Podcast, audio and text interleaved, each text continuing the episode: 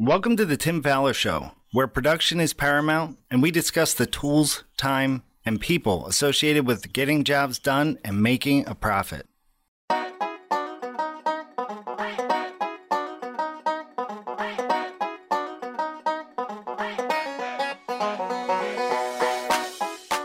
On today's episode of the Tim Fowler Show, we will be talking about a view from an inspector with the help of special guest Aaron Wingert of LP Building Solutions in Kansas City, Missouri.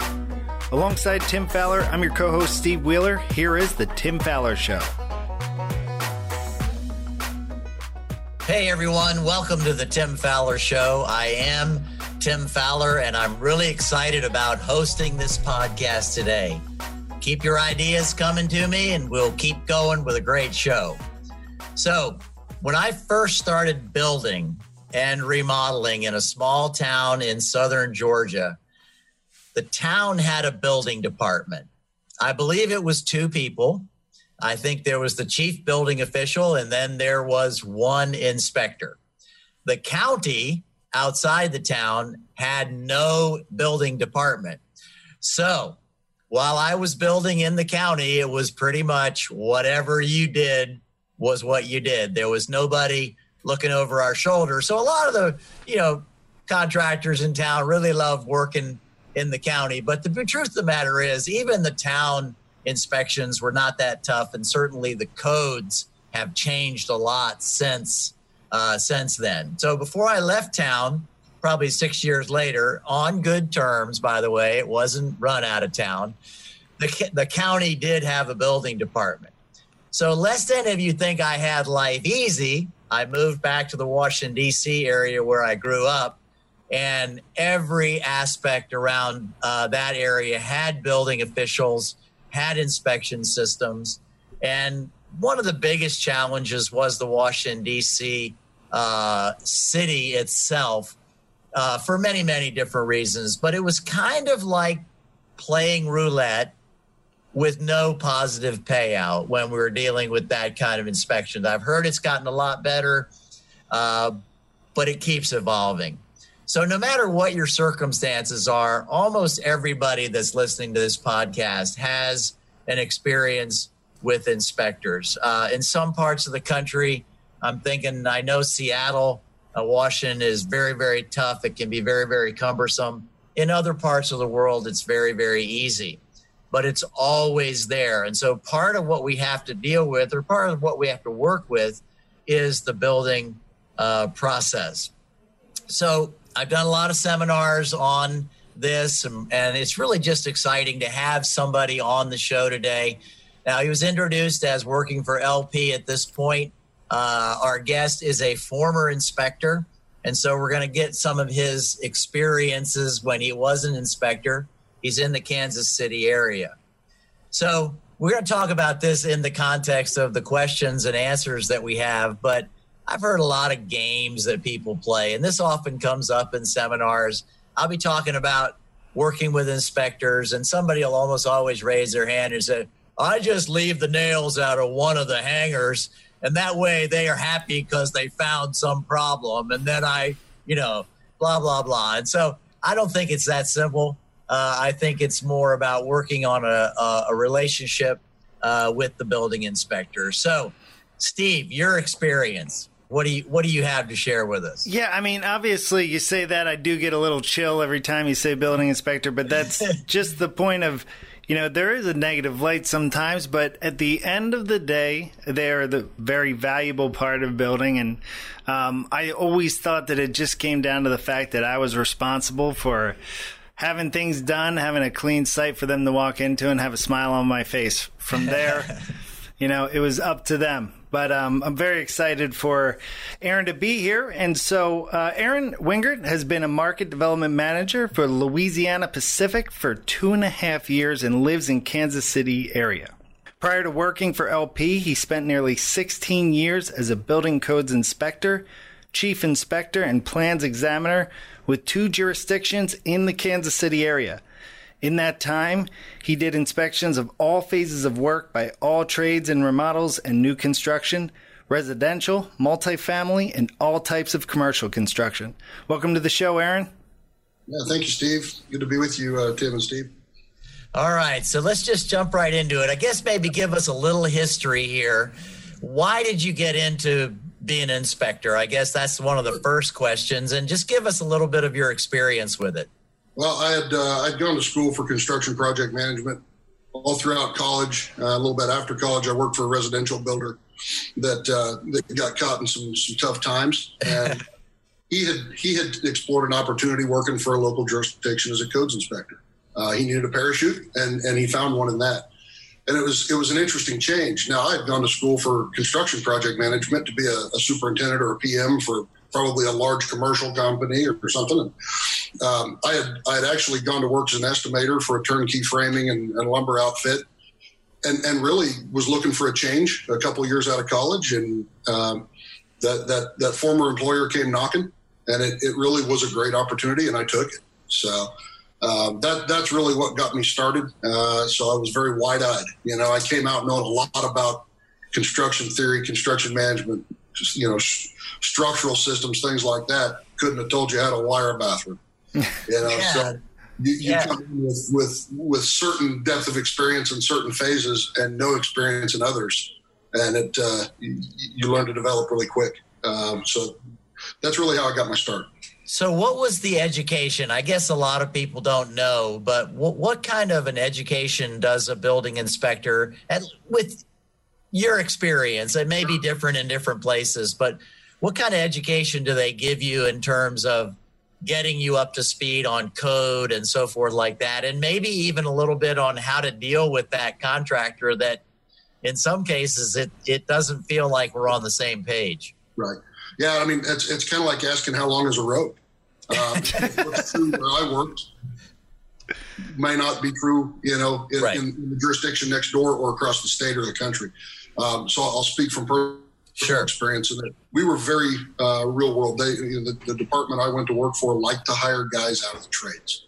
They didn't want green college kids. They didn't want somebody that's been selling insurance for his whole life to now become an inspector. They wanted guys that were out wiring or framing to where they came in with a certain knowledge base that they could be cut loose on something um, and, and, and have a foundation on which to build those skills. Now, certain you know municipalities or even states have minimum licensing requirements. Uh, some have none. Uh, I work in a state where there are none. Um, you can be an inspector tomorrow. You don't have to pass a test. You don't have to do anything. Um, so it's it varies. It varies quite a bit. So whenever whenever I was hiring guys, I wanted guys from the trades. Uh, that was the people I wanted because by golly, I knew that they could they could interact on a job site more often than not uh, and, and bring some credibility to their inspections. So, did you just say that where you worked, there was really no formal education before you started working? No, no it was on the job, uh, working, you know, obviously peer to peer mentoring. And uh, you spend a lot of time in the truck with a more senior guy, uh, months in a lot of cases. And uh, yeah.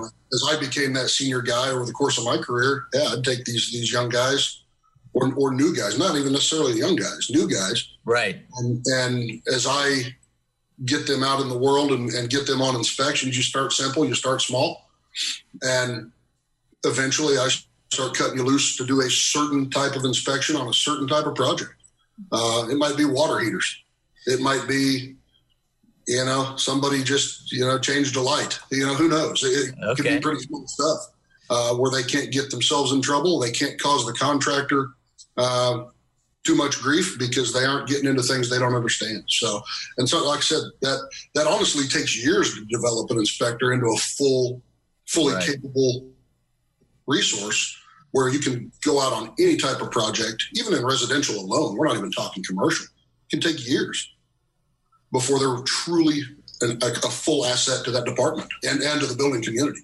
Yeah. Um, so, so I guess one of the things I'm thinking is that whenever a remodeler or contractor encounters a new face, mm-hmm. I'm, I'm not saying that it's discounted. I'm just saying understand that they may have have a limited amount of experience or they may have uh, they may be new to this process and so some understanding really needs to take place in that situation It does, and and that new face always has a boss, and yeah. and I've been that boss. I've had that boss, and it's and it's as a contractor, uh, you know, you, you ultimately you know make every effort to work with that new face, but but you know that new face is going to make a bad call.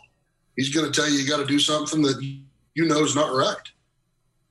Work with him when when you hit a wall. That's when you contact his boss. You do it in a proactive manner. Everybody learns from it. It's teachable moment. You know. Yeah, when I was at the at the DC area with Hopkins and Porter, I knew the chief builder, the supervising building inspector from Montgomery County by name. It, I shook his hand. I talked to him personally, and there was a few times when I had to call him. Uh, only a couple of times was the inspector at fault. There was a couple of times when I was at fault. I I made a mistake and I needed his help to get it rectified. And so I had his phone number and I could call him. And I think that's a fabulous uh, idea there. Just know who the supervisor is so you can call him when you need to. And Tim, to your point, I've always said whether you're an inspector or a contractor, the ability to eat crow, cook it well when you, when yeah. you is it's a character uh, trait that, that hopefully everybody has because yeah. we're not all you know. Yeah. So, what do you think uh, from your from that inspector's side of it? What do you think the most critical thing a a builder or a remodeler can do in terms of a good relationship with the inspectors they work with? Sure. Well, I mean, a number one thing: be at your inspections. Okay. I think most of your listenership probably is thinking, "What?" Of course, I'm my inspections, but I'll be honest with you that you know, 25 percent of the, the the inspections I would do I did by myself. So then I'm left to, to writing it down, typing it in, leaving a printed out sheet on a job site or chicken scratching it on a job site, depending on technology. And right. I got to write it down in a way that you can find exactly what I'm talking about, understand exactly what I want. And that leaves, that's challenging for me. It's certainly challenging for a contractor. That leads to slowdown. So being there, obviously being approachable. Um, I had, a, I had an old supervisor, that old salty inspector that would say, "You, Mr. Builder, dictate to me how your inspection goes." you do. Throw a fit, I'll camp out. Argue every call I make, I'm going to make more calls. You know, because deserving of my attention at that point. If I if if you're there to own the work you do, own the mistakes you make, own the awesome stuff you do, um, you know, when you get no items on an inspection list, we shake hands, we all smile, and I leave. You know, if you get 75 items on that inspection list, at least you understand them. Uh, and hopefully, we've had good conversation during that whole inspection, and, and, and being there is just critical. It just is. So, when I was uh, introducing everything, I alluded to these things that people say in seminars and stuff. You know, it's like leave out some nails or you know, you know, whatever anything like that valid in terms of the way inspectors uh, approach jobs? No, I, you know, we were never paid on commission for writing items. uh, at, at, my annual performance reviews, they never said, "Aaron, you passed every inspect. You know, you, you, you passed X amount of inspections the first time without writing any any, any corrections." Uh, never. I I took pride in being able to work with a contractor to the point of, hey, this guy knows what we want in this jurisdiction. He knows what I'm looking for. He knows what he's supposed to be doing. We've worked together enough where he's just that darn good that I can shake his hand and write him an approval and he can hang sheetrock or move those folks in. Uh, leaving something for me is, was was there's no benefit in that. Honestly, I think it erodes trust if I find if I knew what's going on um, because I, I, feel like you, are being a rodeo clown at that point over here going you know, look over this way. You know, I don't want you looking over there. Right. yeah. Don't, don't, leave things for the inspector to find. Take pride yeah. in doing the best work you can, and that inspector will notice.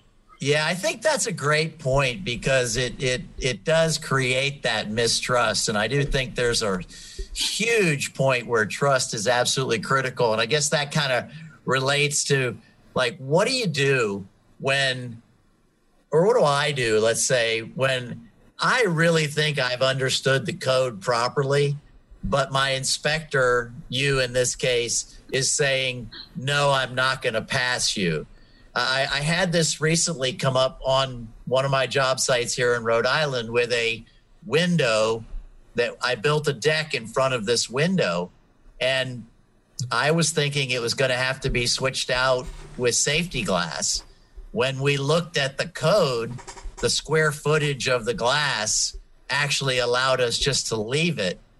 But I had a little conflict with the inspector about it. So I'm just wondering, like, what do you recommend in that kind of a situation where we honest, the builder honestly believes they've got it right, the inspector's saying no, it has to be done this other way. How do you think the best way to handle that is? I think first of all, we've got to rule out that 20% of the population, whether they're builders or they're inspectors or police officers or whatever they are, they have to be right all the time. they need to be right, and no amount of proof or argument or uh, you know evidence to the contrary is going to prove prove that. So let's set those people aside and assume that we're that that the inspector is somebody who's open to discussion. You're somebody who's open to discussion. As a contractor, you know, I recommend you have that code book. You engage that contractor and say, "Man, I really understood this another way. I've read this. I've read the code book. Let me go get it out of my truck. Let's look this up and, and help me understand where you're coming from." That 20% guy is going to go, "Nope, my way." Fix it and you pretty much have you pretty much have to deal with that. At, at that point, you got to call his boss. Yeah. Okay. Okay. You, okay. Got, and you have the same conversation I just described with his boss, and right. say, "Man, I'm reading section R three eleven point whatever of the you know 2012 IRC, and I you know I understand it this way, but I'm being told this in the field. Can we talk?" Okay. A building department should not say no to that. They should they should they should sit down with you, or at least have a conversation right. over the phone and say, "Hey, we interpret it this way," or maybe they amended the code so your book reads one way and their amendment reads another. So there's there's always that potential too. Okay. Um, so best thing to do, sit them down. Don't say, "Hey, prove it to me," because you as a contractor have that burden of proof. Sadly, maybe not.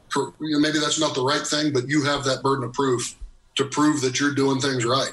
Uh, and the, the best thing you can do is have that book, be willing to open it up, know your way around it, I, can, I cannot tell you, Tim, how many guys, I've been doing this for 47 years and I've never seen that in the code book.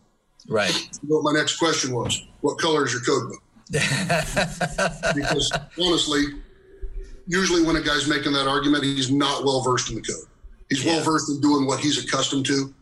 And I'm, you know, I'm well versed in the code and I, you know, I, I want to make it educational. I want to make him learn from it uh, or help him learn from it, but that's not always the case. So be approachable, be, be friendly, don't be confrontational, but you have every right as a permit holder, as a as, as a as a contractor who's who's going through the proper channels to request two minutes of their time to look at a code. So. So, what about those situations? Scheduling is a big deal. Scheduling is a tough thing, yeah. and it sure is easier not to have to wait for an inspector. You know, but what happens in your mind? What are some of the things a contractor can do when they really are up against a deadline? I mean, seriously, a deadline, and they've failed an inspection, which basically in many jurisdictions means now you call it in again. In some cases, you wait an extra day. So now you're two days behind. Is there anything that you'd recommend in terms of uh, contractors doing working with the code officials? Well, it's always tough, and I mean, it, depend, it depends on circumstances. You know, if, if, if you're being turned down for one little thing, hey, can I fix this really quick? Um, if, if I, as an inspector, had to teach or treat everybody very fairly, you have to be equitable. You have to, you can't, I can't show favoritism to you, but not this guy over here.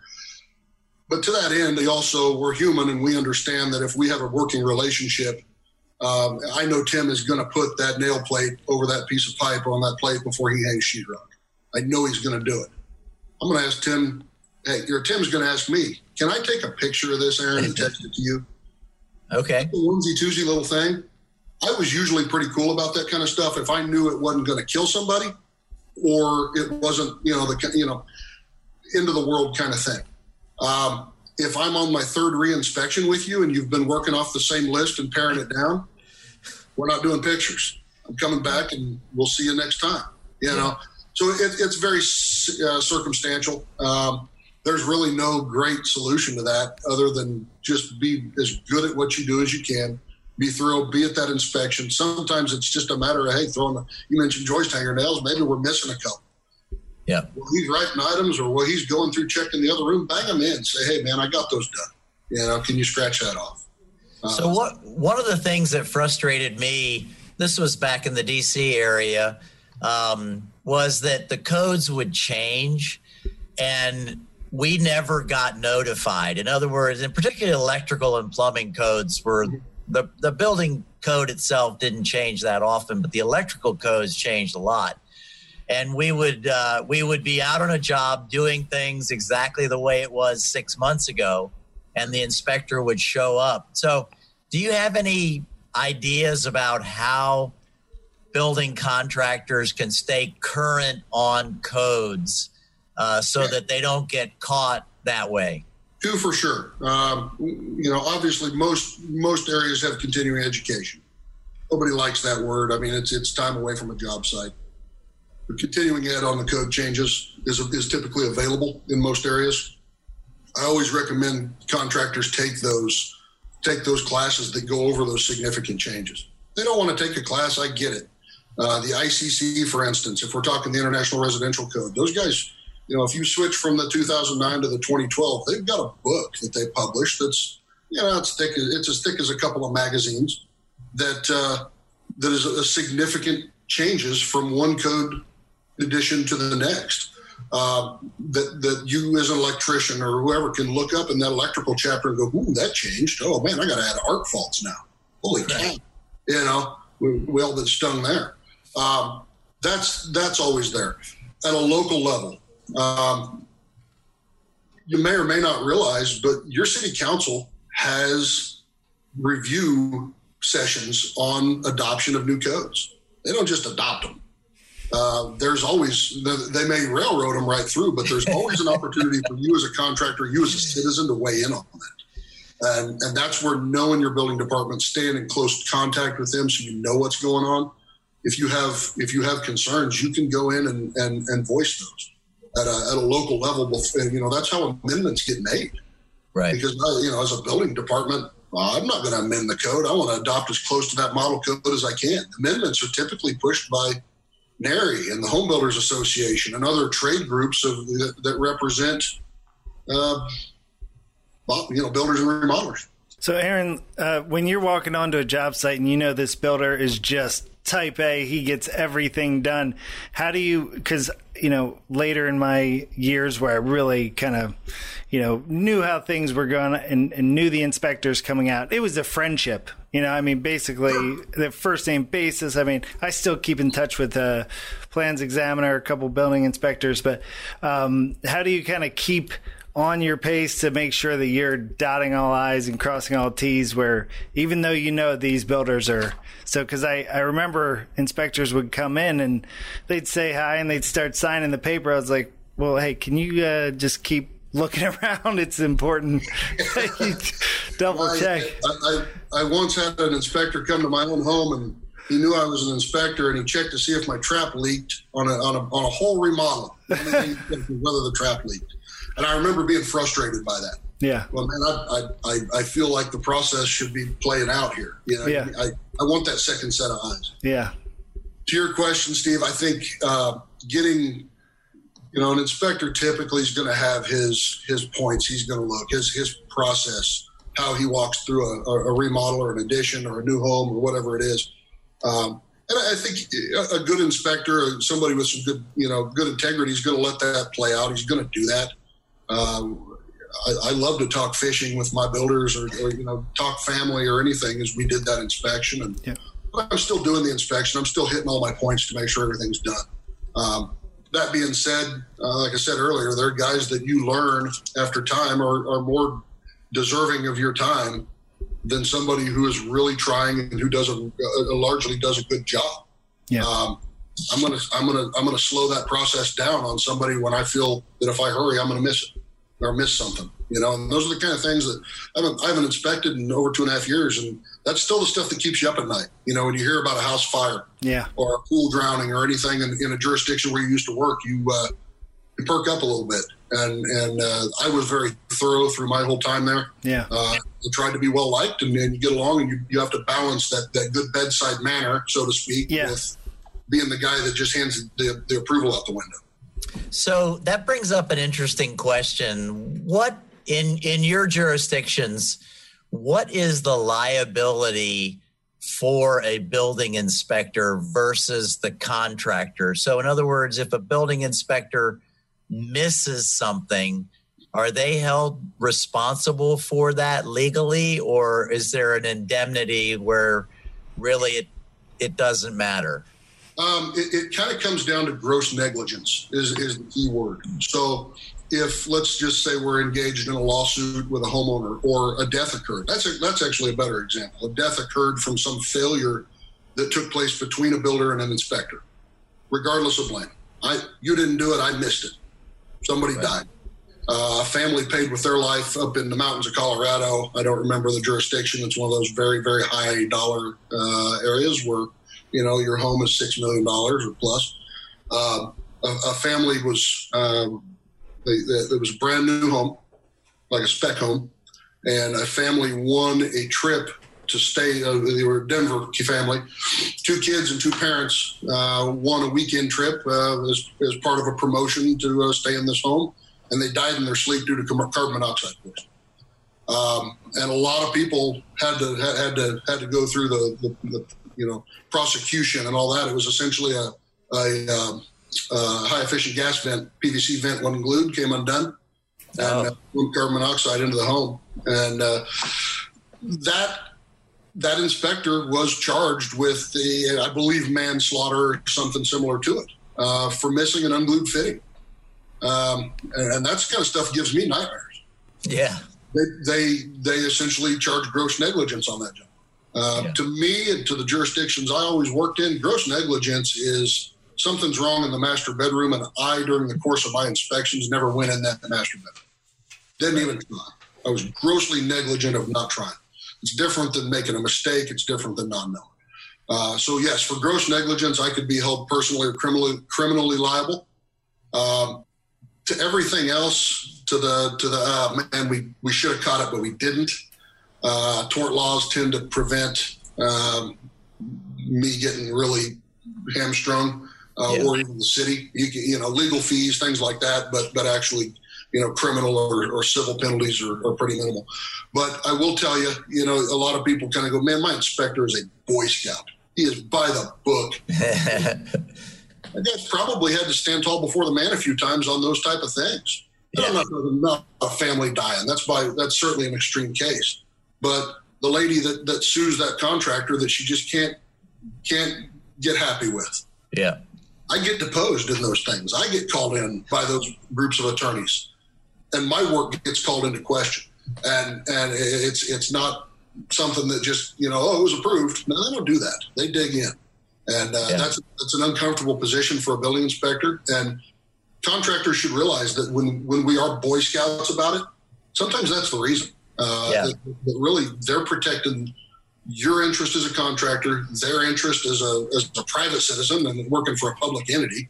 Um, and, and, certainly they're protecting that public entity and any exposure, financial or otherwise, uh, that, that, that that entity might have, you know, in that type of that type of lawsuit or, God forbid, death or injury case or anything like yeah. that.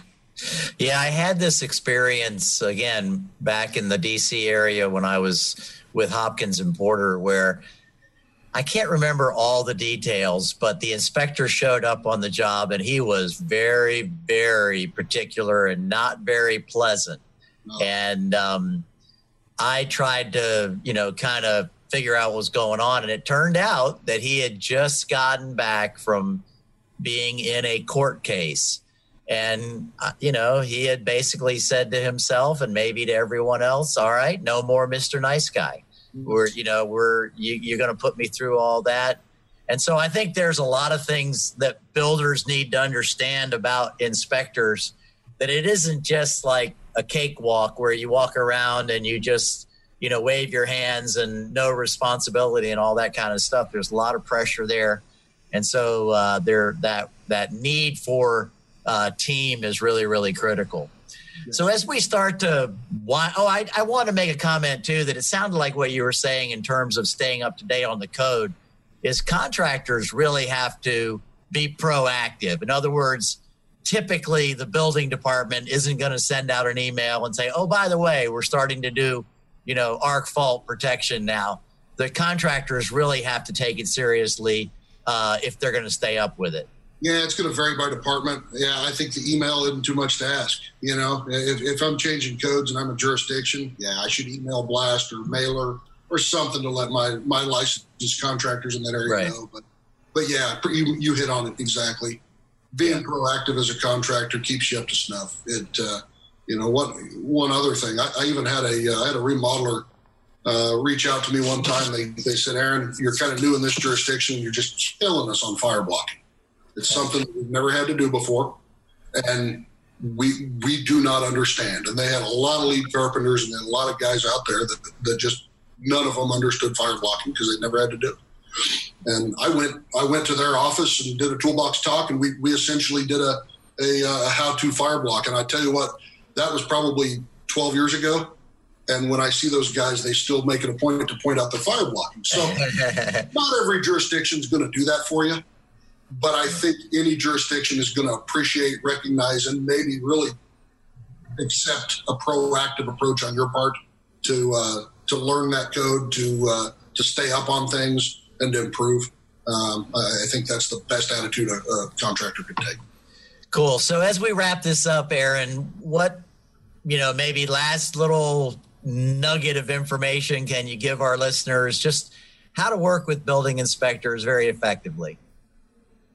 Be friendly. It's, it's how to work with anybody. When you get pulled over by a policeman, if you yell at him, you're getting a bigger ticket, right? We're all human. You know, at the end of the day, I want to go home and hang out with my kids. Yeah. I don't, I don't want to have high blood pressure. I want to be, uh, you know, I want to be friendly. You know, we may not, we may not go have beers afterwards, or we may. You know, at the end of the day, it's it's one of those things that, you know, now I'm I'm in a unique position working for LP. Now I'm, I'm as a sales rep, kind of technical sales, where the guys that I was out kicking around on job sites for 16 years. I'm not trying to sell LP Smart and it's it's it's been an interesting dynamic, and I kind of I kind of go, man, I'm glad I was kind of nice to that guy. I'm glad yeah. got along. I'm glad I know he likes fishing, I know he's you know married and has a kid that plays soccer. And getting to know those people uh, makes those inspections go so much smoother. Uh, be approachable. Don't be combative if you can help it. If you are combative, if you're that type, say hi and go sit in the truck and say, "Man, I'm do my thing." You know, um, that's that's better for everybody. You know, uh, communicate, communicate, communicate all day long, and, and, and uh, you know, know that know that you as a contractor really, in most cases, aside from that twenty percent weird group that we just can't deal with that 80% of people want you there for that inspection. They want to help you get through this. They don't get any pleasure or bonus out of slowing you down. Fantastic. Thank you very much, Aaron. No, my pleasure, guys. I appreciate the opportunity to kind of give give that other side a little bit. Yeah. Well, thank you so much, and hopefully we can have you on again to talk uh, more about building materials and what you're doing now. So, any, thanks so much. Appreciate it very much, guys. Take care. Thank you. Tim, that was a fantastic episode. I love talking to Aaron. Uh, what are some of the things you learned? Well, I think he reinforced a couple of things. Number one for me was getting to know the supervisor for any department. And I used that illustration about the safety glass. And I did end up having to go to the chief uh, town building official here and having that conversation. And it worked out in my favor where we didn't have to replace that window. So I think that's a, a big deal. I think the other thing that was reinforced for me is is be ready. Don't leave anything deliberately. It's it's a silly game, and as soon as they you erode that trust or you fail to build the trust, you're you're in trouble. So I'd say, you know, know your codes, really work to make sure everything's ready, and uh, embrace the inspection process. Yeah, and it's it sets you apart as a builder to you know to be able to put out this great product. You've got your design, your sales team, your builders, but the inspectors are a part of that in you putting out a fantastic product that is safe and long lasting. So, I mean, they really are an integral part. And to have any type of uh, wall up or defensive towards them, it just, it's never going to work. They're there to help you build a better product. Yeah, I think the other thing to remember is that in general, they are just a second set of eyes. And the things that they're looking for are safety issues mm-hmm. typically in the long run. And not that it's ever to, not that it will come back to bite us every time, but sometimes we just miss things. And so we want to be really careful, but em- again, embrace the process, make it work for you. And I do like, I used to have an employee who was a former owner himself, and every time an inspector would show up on the, uh, site, he would get purple with rage. I said, "Listen, you're not meant to be here." So I like Darren's suggestion: if if you can't handle it, go sit in the truck. yeah, that was kind of kind of funny. so once again, we would like to thank Aaron Winger for joining us today, and we want to thank you for listening to another episode of the Tim Faller Show. And remember, we're helping the bottom line through production training. This has been another episode of the Tim Faller Show. Want to hire Tim and fast track your growth? Visit remodelersadvantage.com slash consulting to learn more. And if you'd like more information about Roundtables, our world-class peer advisory program, please send me an email at steve at remodelersadvantage.com. And of course, don't forget to subscribe to the show and comment on iTunes. Thanks for listening. We'll see you next week.